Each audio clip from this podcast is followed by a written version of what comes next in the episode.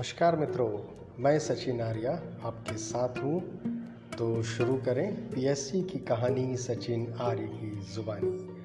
मित्रों, राज्य सेवा प्रारंभिक परीक्षा 2020 में मध्य प्रदेश का सिलेबस में स्थान काफ़ी बढ़ा दिया गया है। मध्य प्रदेश का इतिहास, संस्कृति, मध्य प्रदेश का भूगोल और तमाम टॉपिक इसमें संबोधित कर लिए गए हैं। तो दोस्तों, आज इस श्रृंखला में हम शुरू करते हैं पढ़ना सबसे पहला बिंदु, मध्य प्रदेश का इतिहास। मध्य प्रदेश के इतिहास को हम चार भागों में बांट सकते हैं। पहला प्रागैतिहास दूसरा प्राचीन काल, तीसरा मध्यकाल और चौथा आधुनिक काल। कभी आपने सोचा है दोस्तों कि एक आदमी की औसत आयु कितनी होती है? पैंसठ, सत्तर या अगर आप प्राणायाम करते हैं तो सौ साल भी आप जी सकते हैं। लेकिन दोस्तों, आप ज़रा गौर कीजिए कि आज से 40 लाख वर्ष पूर्व भी मध्य प्रदेश पर इंसानों के कदम थे।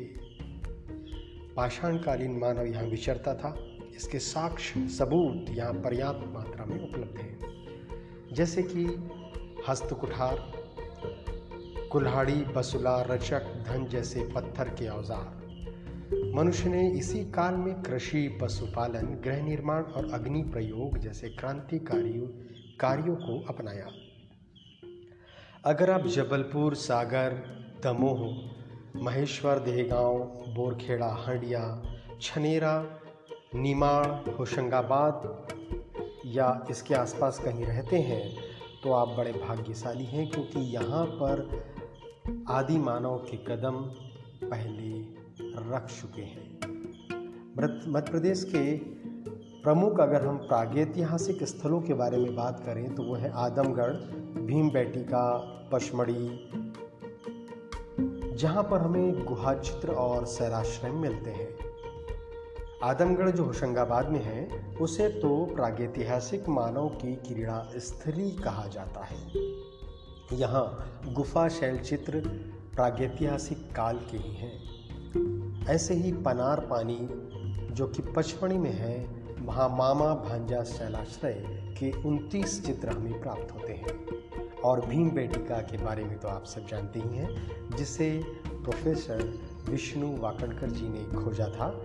रायसेन ज़िले में स्थित और भोपाल, जो हमारी राजधानी है, वहाँ से मात्र 40 किलोमीटर दूर विंध्याचल पर्वत के बीच में स्थित है भीम बैटिका, जहाँ ऊँचे ऊँचे पत्थर के टीलों के मध्य लगभग 500 की संख्या की गुफाएँ हैं। और यहाँ पर हमें गुहा चित्र और शैला शैल चित्र मिलते हैं।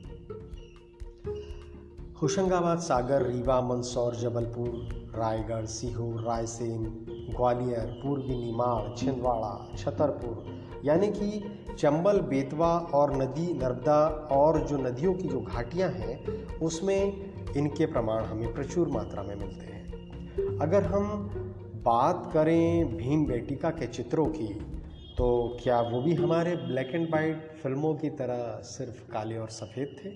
जी नहीं साहब। उस समय उन्होंने रंगीन चित्रकारी सीख ली थी।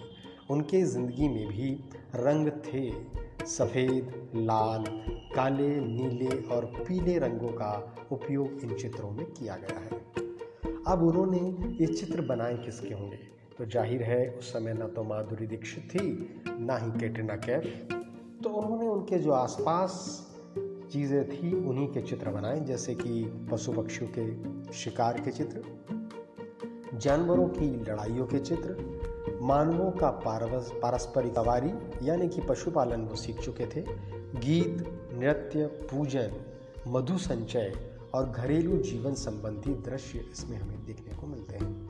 विदेशी इतिहासकार इसको सिर्फ़ चार हज़ार ईसा पूर्व का मानते हैं, जबकि हमारे जो एच डी साकलिया साहब हैं, वो इसे डेढ़ लाख वर्ष पूर्व का मानते हैं। ऐसे ही इसके बाद नंबर आता है ताम्र पाषाण काल का। जो कि 2000 ईसा पूर्व से 900 ईसा पूर्व तक जिसके प्रमाण हमको मिलते हैं और इसके प्रमुख स्थल है कायथा जो कि उज्जैन में है एरण जो कि सागर के पास में है, नवदा टोली, जो कि महेश्वर में है, अवरा, डांगवाला, नागदा, आज़ाद नगर, इंदौर, खेड़ीनामा, होशंगाबाद और अन्य स्थल बेसनगर उज्जैन, शाजापुर, इंदौर, जबलपुर, भिंड में हमें देखने को मिलते हैं। अब हमें यहाँ मिला क्या? यहाँ पर हमें चित्रित धूसर मृदभाण मिले हैं। साथ ही कंकण, छैनी और कुल्हाड़ियाँ, जो कि तांबे धातु की बनी से, बनी थी। इसीलिए शायद इसे ताम्र पाषाण काल का नाम दिया गया है, क्योंकि तामा और पाषाण दोनों के हथियार हमें देखने को मिलते हैं। और कायथा के बारे में एक बार बात आप और नोट कर लें कि ये वराह मिहिर, जो प्रसिद्ध हमारे खगोलविद थे, उनकी जन्मभूमि भी रही है। एरन में सोने के गोल टुकड़े, तांबे की कुल्हाड़ियाँ, मिट्टी की पशु आकृतियाँ, लाल और काले मृदभाण विचित्र मृदभाण और ताम्रकालीन बस्तियों के हमें साक्ष्य मिलते हैं। नवदा टोली में ऐसे ही हमें आयताकार, चौकोर और गोल झोपड़ी नुमा मिट्टी के घरों के साक्ष्य मिलते हैं। चूल्हे, परिवहन की गाड़ी काले लाल मृदभाण और गेहूँ चना मटर मसूर की खेती के प्रमाण भी हमें नवदा टोली से मिलते हैं। ऐसे ही अवरा जो मंदसौर के पास में है डांगवाला जो उज्जैन के पास में है नागदा ये भी उज्जैन के पास में है आज़ाद नगर इंदौर और खेड़ी नामा जो कि होशंगाबाद में है। तो दोस्तों आ, लेकिन अब इन्हें हमें हमारे लिए खोजा किसने? तो आप याद रखिएगा आप इन्हें नोट भी कर सकते हैं।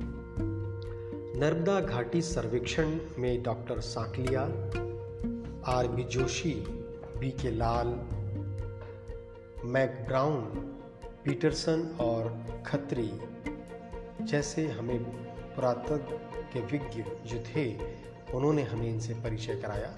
सोन घाटी सर्वेक्षण निसार अहमद जी ने खोजी और रीवा सतना का जो क्षेत्र है, वो जी आर शर्मा जी ने।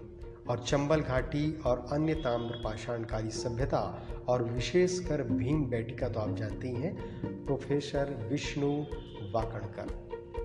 तो दोस्तों, उम्मीद है कि आपको अगर पढ़ना, पढ़ने में ये बोर लगता है तो सुनने में ये आसान लगेगा और कुछ चीज़ें इनमें से आप याद रख पाएँगे। आप चाहे कोई भी परीक्षा दे रहे हैं, मध्य प्रदेश के इतिहास के प्रश्न इसमें ज़रूर बनते हैं। तो बहुत ही महत्वपूर्ण ये जो है टॉपिक है।